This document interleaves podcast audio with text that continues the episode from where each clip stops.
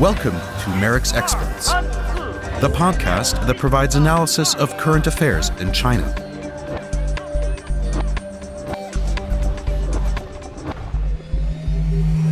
Hello, and thanks for tuning in. I'm Ruth Kirchner. You're listening to a special series of podcasts on China's core executive or top leadership, a series that is part of our coverage of an international conference at MERICS held in June. Today, I want to find out how much power Xi Jinping really has within the Communist Party, especially in the upper echelons like the Central Committee. With me to discuss this is Victor Shih, professor of political economy at the University of California, San Diego. Welcome, Professor Shih. Let's start with Xi Jinping's anti corruption campaign, a campaign not only to root out corruption, but also to consolidate Xi's power. On the latter, how successful has he been, do you think?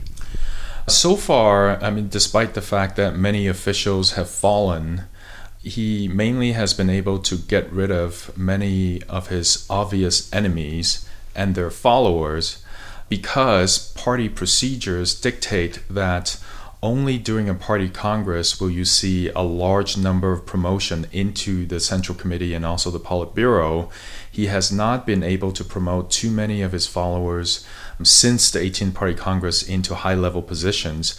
Uh, we expect that to happen at the 19th Party Congress, that he will be able to promote quite a few of his followers into the Central Committee as well as the Politburo and even the Standing Committee of the Politburo, which, uh, as we all know, is the highest organ of power uh, in China.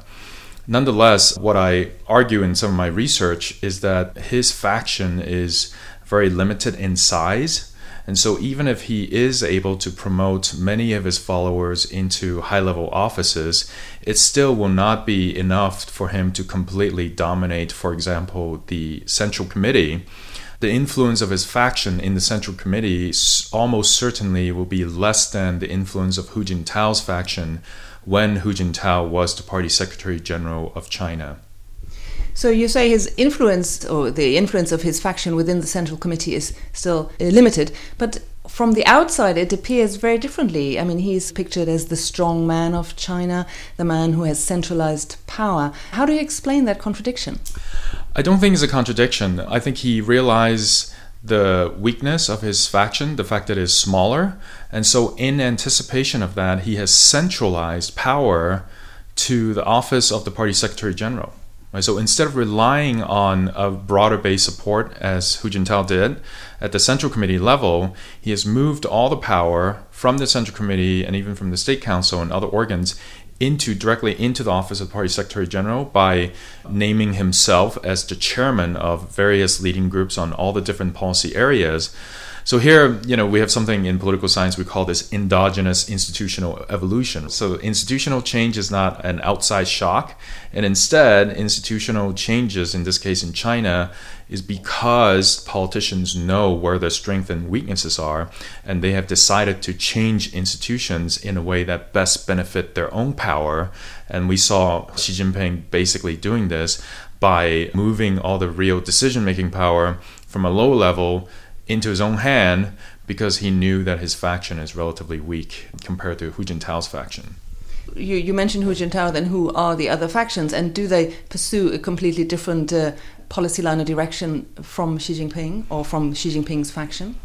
The smaller factions they tend to focus on control over certain sectors in the government or in the economy. Li Peng's family, for example, is well known to control the electricity sector in China.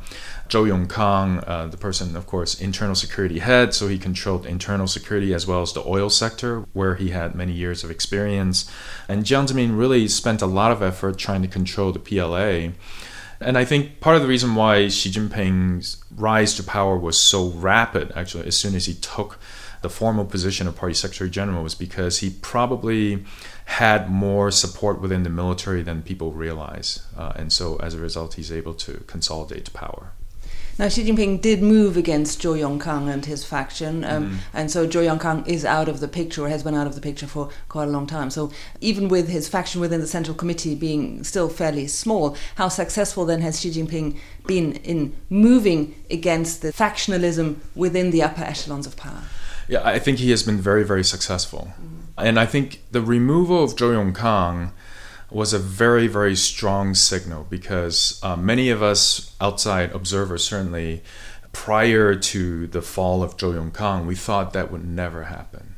Xi Jinping's rise to power has really been helped by the, the missteps of Zhou Yongkang and by the fact that other people in the leadership also wanted to get rid of Zhou Yongkang because he was seen as such a powerful state within the state and a menace to the continual existence of the Chinese Communist Party.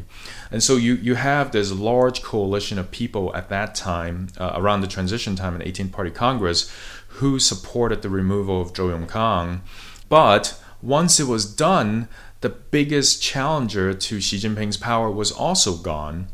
And with you know other political connections that Xi Jinping had, he was then able to eliminate or at least neutralize the other factions fairly easily.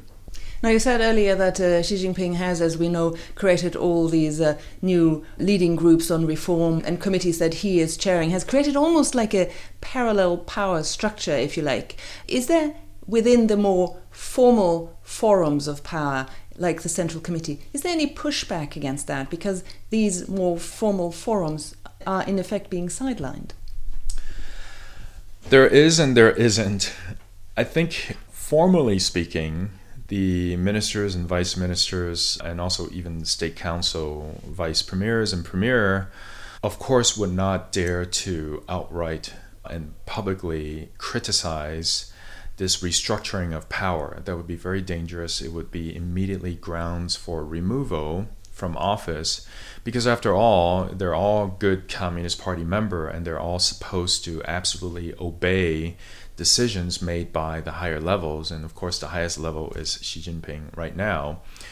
But informally and in a subtle way, there has been criticism. You know, we've seen some articles appear in publications criticizing not in China, but you know, a historical study of you know decision making in the Soviet Union or in some other country about how dictatorial power is bad some of these articles clearly could be interpreted as a criticism against uh, Xi's restructuring of power. Having said that, I would say, well, maybe Xi Jinping doesn't care about this, right? Because this this kind of criticism is very subtle, and he's very powerful. So why should he care? I think in order for this criticism to be consequential, Xi will need to fail in something very seriously. So so if there's a big policy misstep that we see in the next year or so then perhaps the criticism will become more obvious. This is MERICS Experts. With me is Professor Victor Shih of the University of California, San Diego. We're discussing how much power Xi Jinping has within the Communist Party. Professor Shih, with Xi wielding so much power as chairman of everything, basically. Does it actually make controlling the party and governing China really easier for him? Again, I mean, I think the answer is yes and no. I think from a subjective perspective, for him, it feels easier because he can issue order and it seems like they will be carried out. But in reality, I think it's just as challenging, if not more challenging, to make good policies in China today with this concentration of decision making power uh, in the hands of the leading groups and in the hands of Xi Jinping himself. Because after all, he is one person, he cannot possibly know a lot about everything. I think there are certain things that he knows a lot about uh, internal politics of the Communist Party. I think he He's a well studied student of that uh, from being a princeling and from watching the dynamics of elite politics from the time when he was a little child. He probably knows something about the military and how to obtain control over the military. But in terms of economic policies, environmental policies, health policies, I mean, I, th- I think it's impossible for any single human being you know to know everything about everything but the problem is that he of course has some preconceived notions or preferences about all of these policies the problem is that once he expresses his preference for something, then all the technocrats, whether they truly agree with these preferences or not, will will agree with it, right? And no one basically will dare to disagree outright with something that Xi Jinping has expressed a preference for. And we're seeing what we call an echoing chamber effect in policy making. Are you worried then that uh, China could turn into some sort of dictatorship under Xi Jinping? I think it has already. I mean, you know, it's always been a dictatorship of some sort, you know, except perhaps under Hu Jintao, especially in the last administration, it was more of an oligarchy. Uh, I think the comparison between Xi and Deng is unfair because Deng actually also ruled in an oligarchy. He shared power with, you know, the other elders, so to speak, in the 1980s. Jiang Zemin also shared power to some degree, and Xi Jinping has been the most dictatorial leader of China since the death of Mao. So I think China is a dictatorship. Now, you already mentioned the 19th Party Congress that is scheduled to take place next year. What should we as China watchers then look out for at the 19th Party Congress? One of the biggest things, besides you know how many of his own followers will get promoted into the Politburo and the Standing Committee, is whether he's going to try to shrink the size of the Politburo Standing Committee. Right now, there are seven people in it. And if he is able to accomplish shrinking the size of the Politburo Standing Committee to five people and then promoting two, three, maybe even four of his followers into the Politburo Standing Committee, then, then I think even more so than today, after the 19th Party Congress, uh, Xi will have absolute power uh, within the party. And then finally, looking ahead to the next five or ten years, where do you see China going and would Xi Jinping still be in charge? Yeah, I think it's quite possible that either formally or informally, Xi Jinping will stay on uh, as de facto leader of China even beyond the 20th Party Congress, when supposedly, you know, according to the norms established in, in the recent 10 years or so, he should retire. But actually, in the party constitution, there's nothing that says that the party secretary general ever needs to retire. So it's quite possible that he can pull a Brezhnev and basically stay in power until you know the 21st, 22nd Congress, and, and so on and so forth. What that will do to Chinese society and the Chinese Communist Party, I think that would have profound, profound uh, influence because usually lifelong dictator, their first interest is to maintain stability I think it's quite possible for Chinese society and even the economy to move back toward the China of the early 1980s. You know, by no means completely cut off from the world, but certainly very limited amount of exchanges and travel, social interaction with the outside world, and more limited sort of economic and commercial exchanges uh, with the outside world. Especially at a time when you know China no longer has the comparative advantage in terms of trade. Foreign direct investment into China has been going down anyway. So, a continual, very conservative leadership in China will just reinforce these trends. And from within the party, I think we will see this kind of degeneration that we saw in the late Soviet period, which in the short term may not be a big deal, but as we saw in the Soviet Union, it's just led to all kinds of problems. So, uh, Xi Jinping and the power question, uh, we'll have to wait for the 19th and maybe even the 20th Party Congress to see where Xi Jinping is taking the Communist Party and China. Victor Shih, thanks for your analysis. That was Professor Victor Shih of the University of California, San Diego. His essay on efforts at Exterminating Factionalism under Xi Jinping is published as part of the MERICS Papers on China. Details are on our website. And with that, thanks for listening. Do join us again. My name is Ruth Kirchner. Bye for now. You have been listening to MERICS Experts, the podcast from the Mercator Institute for China Studies in Berlin. If you want to learn more about our work, please visit us at merics.org.